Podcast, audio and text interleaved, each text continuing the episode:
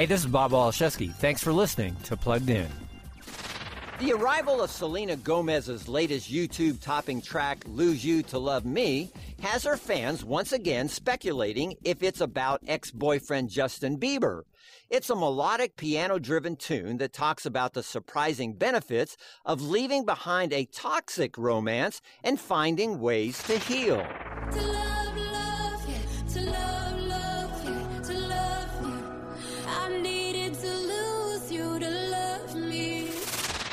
Selena's journey has obviously been a painful one, but she seems to be learning from it. And her personal insights in this song could potentially encourage others stuck in similar dysfunctional relationships. For a full review of the song, visit pluggedin.com slash radio.